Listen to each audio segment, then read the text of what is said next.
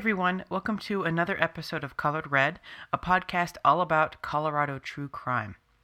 I have a short historical murder for you guys today, and I have some housekeeping, but I'll get to it at the end, and I'm not one for chatter, so I'll just jump right on into the story. As Denver entered the eighteen eighties, yes, we're going back over one hundred years ago, it started to expand and grow.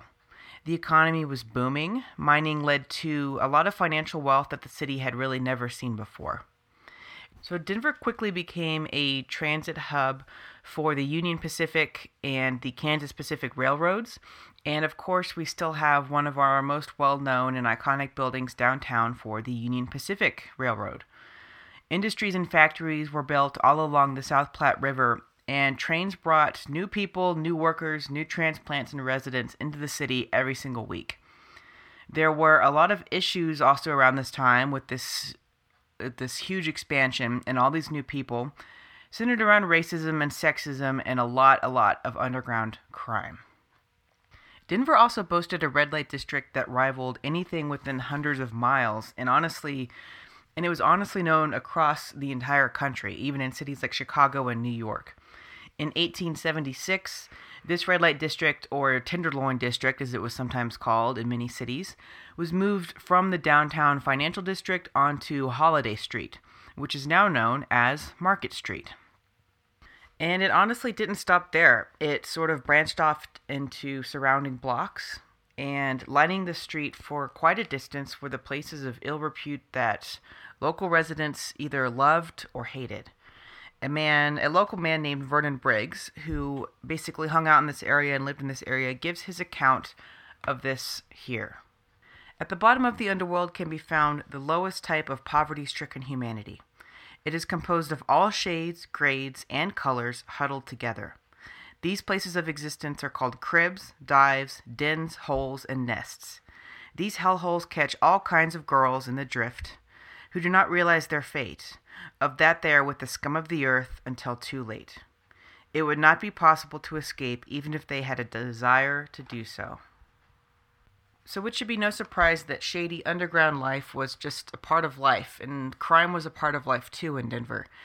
And murder was a regular occurrence, and oftentimes the crimes went completely overlooked by local press, who didn't really even want to venture into these areas or try to report on anything. So while cribs operated on Holiday Street, theaters and leg shows operated along Blake Street. By eighteen seventy-six, more than sixty saloons operated in Denver, that's six zero, and almost all of these places were scrambling to provide a unique entertainment experience that would top their neighbors or top the saloon that was just across the street. Included in this entertainment was a variety of different things. So variety shows, burlesque, minstrel performances, other musical acts, and an early version of exotic dancing where women showed, quote, a lot of leg.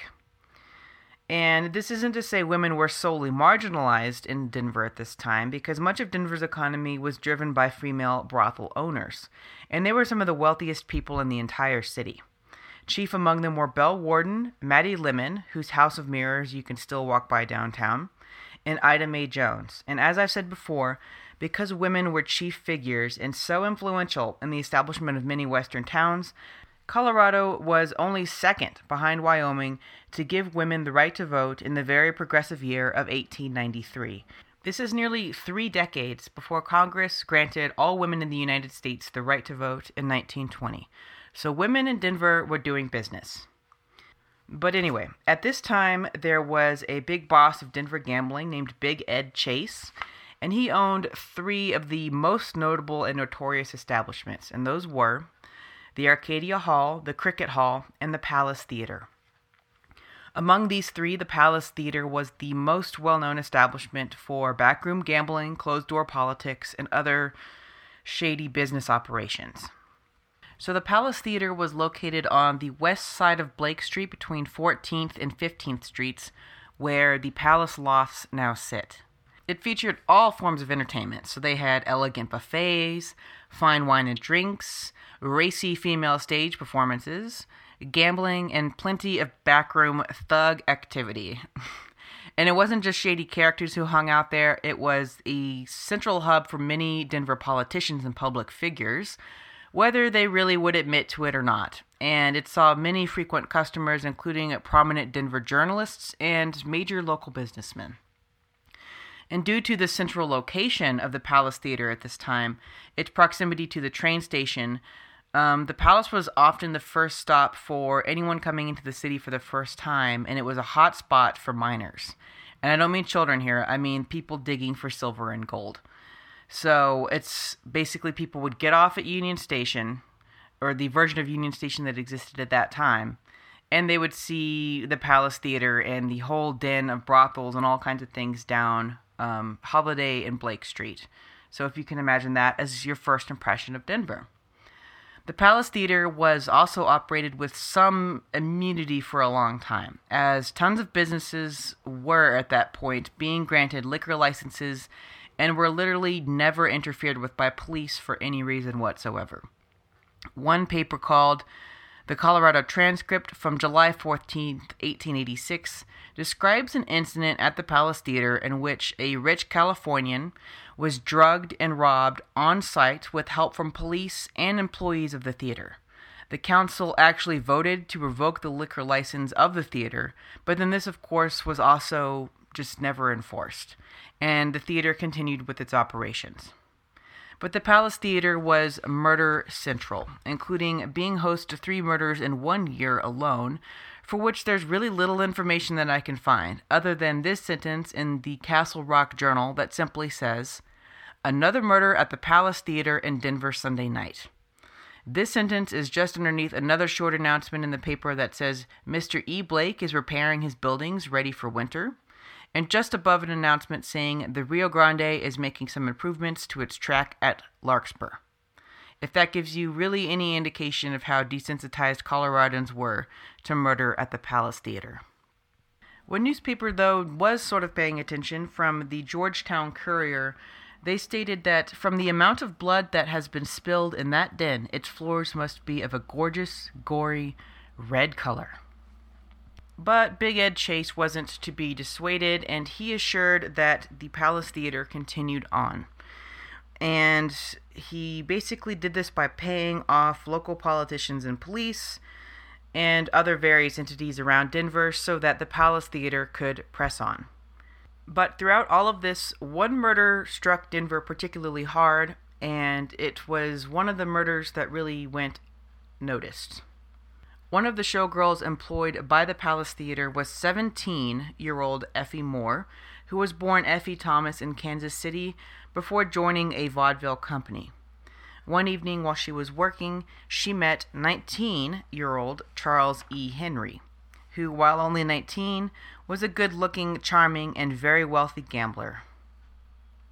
Charles had left his home in London, Ontario in eighteen eighty-seven after winning five thousand dollars in the Louisiana Lottery, and his plans were literally to just become a professional gambler and live the high life through that. On average, he won around thirty dollars a day for his first two weeks in Denver, which was a really good amount of money at that time, but he spent most of this on women at the Palace Theater. When the women weren't acting on stage, they were out hustling in the crowd because they were instructed, basically, to bring private men into boxes and entice them to buy drinks, for which they received kickbacks from the sale of drinks. And just such a thing happened with Charles, who was sat in with Effie Moore. And he was immediately smitten with Effie. And he would come to the Palace Theater nearly every day to watch her shows and stay with her in a private box long after hours. After a couple weeks of this, he asked Effie to marry him, and she agreed because the company was leaving for Montana in a few days, and she thought that she could keep him deceived until then. And her agreeing was really all a part of her act to act like she was really into her customer. So on Sunday, November thirteenth, eighteen eighty-seven, Charles learned that Effie was already married to the manager of the vaudeville company that she worked for, a man named William Carroll. And when Charles confronted Effie about this, she played it off and assured him that she wasn't married to William and that she would be marrying him, Charles. So the next day was a poor one for Charlie. He lost four hundred dollars at roulette, and with this blow lingering over him, he heard from yet another person that Effie was already married and that she was putting him on as part of her act, and that he was kind of a fool. That night, he went with Effie into a private box, and after twenty minutes, two gunshots rang out throughout the theater. An attendant opened the door to find Charles standing over the dead body of Effie with his gun still smoking. He then, for whatever reason, fired two more shots um, at nothing, and that hit no one that they know of. Maybe there were some unlucky people blocks away that whose murders are still unsolved. Who knows? He then broke down in complete tears, and he told the attendant, "Save me, take care of me, send over the police, and put me in charge."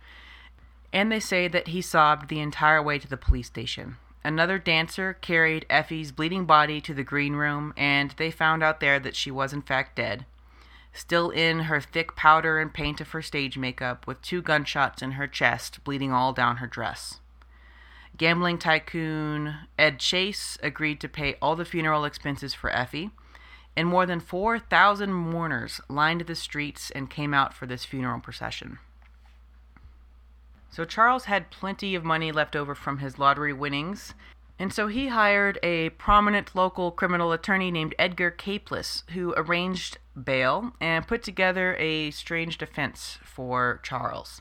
The trial began in February of eighteen eighty-eight, and he entered a plea of not guilty by transitory frenzy, which they were twisting from the more well-known insanity plea, which basically means that he was only insane for a brief moment and now he's just not anymore. Capeless told the jury that Charles was just an innocent boy who was, and I quote here, "captured by a siren who drove him mad." The jury apparently agreed with this ridiculous statement and returned a verdict of not guilty. This type of insanity plea was among the first successful of its kind in American court history. After this verdict came out and the Palace Theater was under scrutiny, the Denver Republican, a newspaper at that time, on an issue dated February twenty-sixth, eighteen eighty-eight, condemned the Palace Theater as a human slaughterhouse, the scene of four murders during the past thirteen months, a thoroughly tough, hard place frequented by a class of desperate, depraved men and women. The employees are almost without exception of the worst possible character. So Charles walked out of the courthouse and left, and months later the Rocky Mountain News reported in an issue dated July nineteenth, eighteen eighty-eight, that Charles Henry had been found unconscious in his hotel room at the Brunswick Hotel. The paper said he had ingested large amounts of alcohol and laudanum in an apparent suicide attempt. But Charles unfortunately lived, and four years later, a woman named Irene Russell was found dead on the banks of the Trinity River near Dallas, Texas, with a bullet through her heart and a pistol laying next to her. The coroner claimed it was a suicide, but a capable detective at that time named M W Kirby decided to ask around a little bit more about this. He discovered through Irene's neighbors that Irene had a lover named Charles E. Henry, the very same, who was still a professional gambler and now living in Dallas, Texas. The pistol laying next to Irene had been lent to him just that night. Charles claimed he wasn't her lover, but a letter discovered written by him to Irene's sister clearly showed that he was. But, get this everyone, in June of eighteen ninety-two, yet another jury acquitted Charles E. Henry, and the rest of his life is lost to history. Thank you everyone for listening. I would like to make a short announcement that I have started a Patreon page. It is uh, patreon.com slash colored red podcast. And for just one dollar donation per month, you will receive a handmade thank you card from me and a vinyl Colored Red sticker. And the idea here is that I'm going to be trying to get some funds to get some more merchandise created for you guys and to fund a special project that I'm going to be working on this year to bring you more interesting content. And eventually, I would like to donate a portion of the proceeds to local charities started by families of victims of stories that I've done, as well as the Colorado Innocence Project, et cetera. But I would definitely keep you guys updated on the Patreon if you guys were uh, patrons.